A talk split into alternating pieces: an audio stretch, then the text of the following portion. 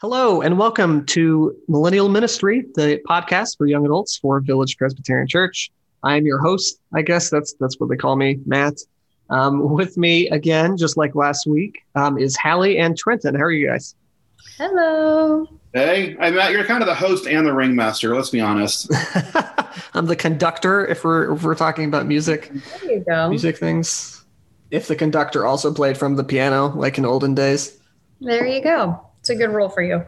I wish I could play piano. It's just I hope you're conducting this thing in tails, what? like in full concert uh, tails. The Oh, yeah. the whole deal. I mean, I, I have a tuxedo. I do go. not have tails. I've not needed that particular. You are particular wearing your tuxedo right now, correct? absolutely. Okay, good. Uh, uh, all all Zoom meetings tuxedo. Mhm. Uh, one time in uh, I think it was in in high school, um, our assistant band director during our Christmas concert, uh, he had a like bedazzled Christmas themed uh, cummerbund, which for those that for those of you who don't wear tuxedos and don't know what a cummerbund is, it's basically like uh, like a belt kind of slash sash thing. Anyway, it's it's got more uh, more area to to show off any flair that you have. So he it was just like a whole Christmas cummerbund thing. I'm in Um, favor of that. Yeah, All the Christmas flair, please. that's right. Um, this week we are wrapping up our series on Advent songs. So our first week, uh, if you didn't uh, hear the podcast, was about the waiting, the expectancy of Jesus' birth. Uh, last week uh, we talked about the event itself and the songs surrounding the event, uh, including the good old "Mary, Did You Know" discourse that every church should have. And this week we're talking about the what I'm just gonna call what now. So we have a baby Jesus. They're back. They're gonna leave the barn. What, what, does this all mean? The first song that we're going to talk about uh, is "O Come, All Ye Faithful," um, which was a Christmas carol that's been around for a long time. It's been attributed to a couple of different authors, as these these kinds of things sometimes are. The to the text itself isn't you know super nailed down, um, but the English translation of the song uh, was written in uh, 1841 a couple hundred years old. It's, it's, it's been around for a while, and it's about what now? So, uh, Trenton, I guess Jesus has been born. Wh- what now? I mean, that's a great question. You know, first, poor Mary has one hell of an uncomfortable donkey ride back home. But, uh, you know, I think that's the big question theologians have been trying to answer is, you know, if you're, if you are in that society and in that world, you've been waiting for the savior. Uh, I mentioned on one of the last, on one of our earlier podcasts that between the end of the Old Testament and beginning of the New was about 400 years of just quiet. Nobody heard a peep. And then all of a sudden, boom, Jesus, manger he's out. So I think that "O Come All Ye Faithful" is a song that, in some ways, calls us back to the beginnings of our faith, and calls us back to this the faith of, all right, Christ is here. What do we do with this information? Um, how then should we live? So, so part of it, like, what next? So the the strange thing, contrary a little bit to what Trenton just said, but the strange thing about the story, and I think it's the same, like, very human strangeness that every new parent feels, is that there's like this highly anticipated, highly awaited event, and then it happens, and then here now today, parents just take this newborn home and suddenly have to keep it alive and figure out all the things. But the event has has come and now the baby's here. And there's always a moment in those first couple of weeks when i hear from our new parents where there's just kind of this like uh okay now what do i do? It's just here and has to be fed and changed and we're not sleeping. And but like what else are we supposed to be doing with it? And so really there's like another another season of waiting a different kind of waiting that involves some work and some attentiveness and some participation. And in the story depending on what gospel you're reading because they're all different right? But like in in matthew after this event they go to egypt.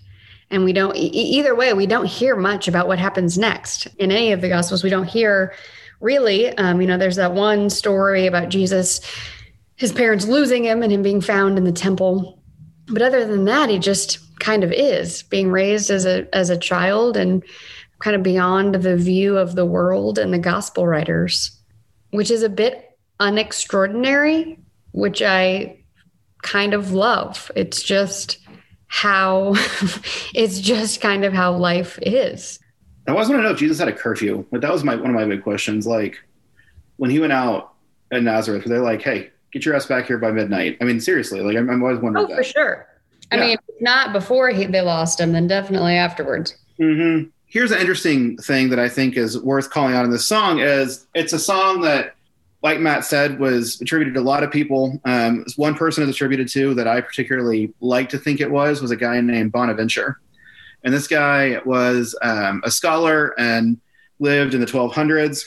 And Big Bonnie was into art and theology and the mixture of the two, but liked to use art to teach theology. And uh, this song does that in one key way. So uh, the early church had this big argument over was God were God and Jesus co-equal, or was God like the big mob boss, and then Jesus was like his first lieutenant, and the Holy Spirit was like the henchman running around doing things. And then other people were saying no, they're all three equal. As it all shakes out, uh, we believe, and and across every Christian tradition, that God and Jesus are co-equal. Um, that means they are both God. Everybody's equal. Everybody's everybody's in line.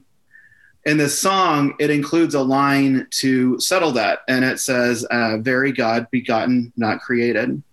And I think that that's the other part of this is as we encounter Jesus at Christmas, while he's the early story, Jesus sets out to define who he is. He sets out in his early in his ministry to explore his his own self, his own person. And you know, Jesus was 30 when he started his ministry. He was roughly the age that a lot of us are now, or will be, or have been, depending on your particular age and stage. And I think that that is kind of a key thing at Christmas too. Is as we enter the new year, we're we're starting over with our faith. We're starting over with where, with where we are in the world, and we enter this new year with this glorious news that Christ has come.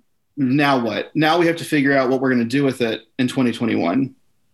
Yeah, um, and I think just more generally, um, just going a little back to what we were talking about, the what now. There, there are these types of events that we look forward to, and then they happen, and then afterwards, like you just gotta do stuff, right? So, a couple events that people have have a lot of people have gone through in one way or another is uh, is marriage, right? So you have the wedding day, you're both married, yay! Now now you're married, right? You, now you just like gotta be married together for as long as you're married, and it's not like a huge wedding day every year. It's just you have to to, to do stuff now, right? It's just a different sort of phase. Um, and graduation is like that too. You know, you work towards your degree and you get your degree and it's and it's an even bigger change because uh, now you don't go to school anymore now you have this degree now you just gotta you gotta do stuff right and i sort of think that uh, you know oh come all ye faithful which is about people coming to sing adoration to christ the lord as it says uh, three times every verse is a transition into a new a new age, a new time of being. And that is sort of the the beauty of of Christmas is that it's not just an event, but it's a transitional period to something new that we get to continue to do. Yeah. And I think there I mean there's a there's a mandate in the song, I feel like like part of the move of faith is like what do we do what now it's just to come right like over and over to just say well just come and adore just come and praise just come and see um, which jesus repeats early in his ministry. Just come and see if you want to know which is a good mandate still here and now. Do we have to know all of the mysteries of the faith? Do we have to understand fully the incarnation? Do we have to know you know what it was that jesus experienced and did in those early years that we don't have any record of? Well no not really. Um, those are for us to contemplate again every year and to constantly be seeking through the mystery for but really the mandate is just come Yeah, and I think I agree with that 100%. And I think this is an interesting bookend to our series. We started with O Come, O Come Emmanuel. And in O Come, O Come Emmanuel, so they both both these songs, the openings translate as come, as a command, right? So we're telling someone to do something. In the first verse, version, um, O Come, O Come Emmanuel, it's us commanding Christ to hustle. Uh, Veni is a command to say, let's go, come on. Adeste comes from a Latin verb that means I am present um, in its basic form and its singular singular form. And so in this translation, it's saying, "Come be present, come be here, come be come be part of this, come be part of the team, come be part of this of this thing that's happening right now." To quote a popular musical, I think that it's a different it's a different sense of the word. And They're both they both say "come," they both say "get here," but one is saying "come be part of this," and one is saying "Christ, come help us." and so it's a different it's a different spin on the story. The subject i think is different right? Do you think? I mean like in one like we are crying out for god to come and then the next we are kind of calling for each other that like oh look god has come. And so this is what we do now we also have to show up in response and not show up to a place right like not come to the church but come as in come and be present mm-hmm. to this thing that has happened yeah, there's a, a cool thing that happens every Christmas Eve, although COVID. The Christmas service has been the same at Westminster Abbey for hundreds of years. And uh, Westminster Abbey is the central church of London, right? It's the church attached their palace of government and the whole thing. And every year, as the Archbishop processes in, they sing the song. Uh, and halfway through the song, the entire processional stops at the manger and pays respect, and they um, have incense and the whole deal. And then they go on around the manger and to the altar singing the song. And I think that it, it, it's two things that the world stopped when Christ was born, but then the world started spinning again. And so there's this monumental change that we all get to be part of, but we don't get to just stay here all year and that's kind of the the tragedy and the glory of it that we get to come back every year and stop and take a break and take a rest and take a moment to be here and then we keep going because there's still things happening and there's still pandemics to solve and people to help and things to do and i think that that's kind of the thing that the entire british empire stopped at this manger and then kept going. And we get to do the same thing. We get to kind of be here and then go back out. Our other uh, song that you'll hear at the end and that we're discussing is uh, Joy to the World. Unlike some of the other stuff that we've talked about, this was uh, an English hymn from the start, written by uh, a man named Isaac Watts. So there's no Latin to translate. Sorry, Trenton.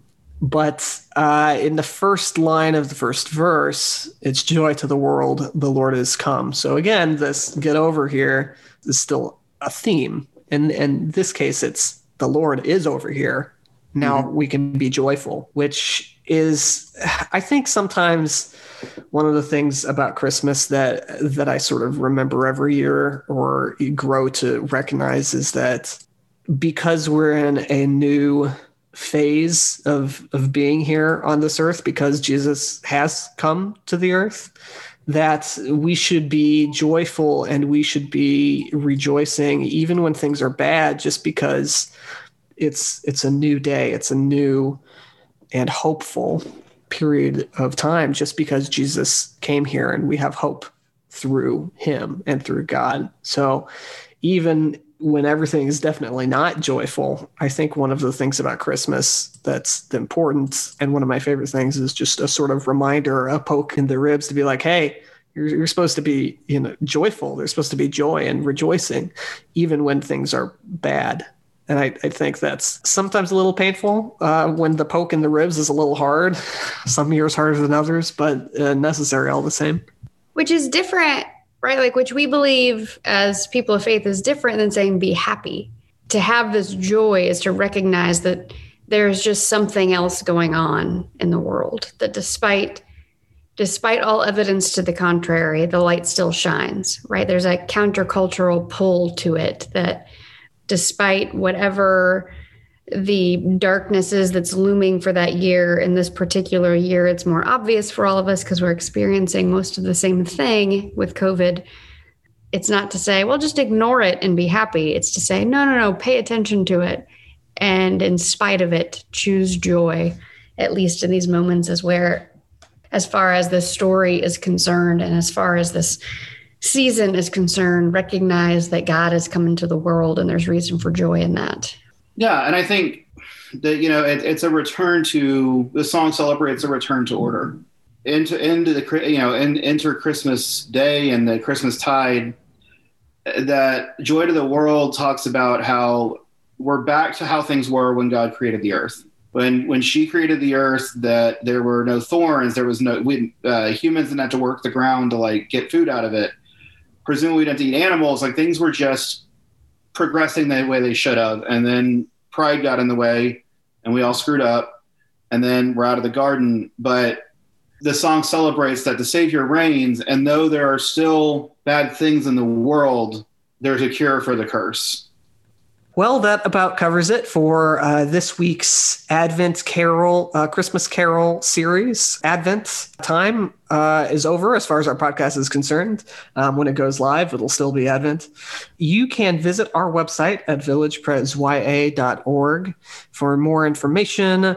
Um, the church is still closed, unfortunately, um, but there are other things that are happening. Hallie, we're taking the month of January off. Uh, but what will our ministry look like in the future, and how should we go about finding out what's going on?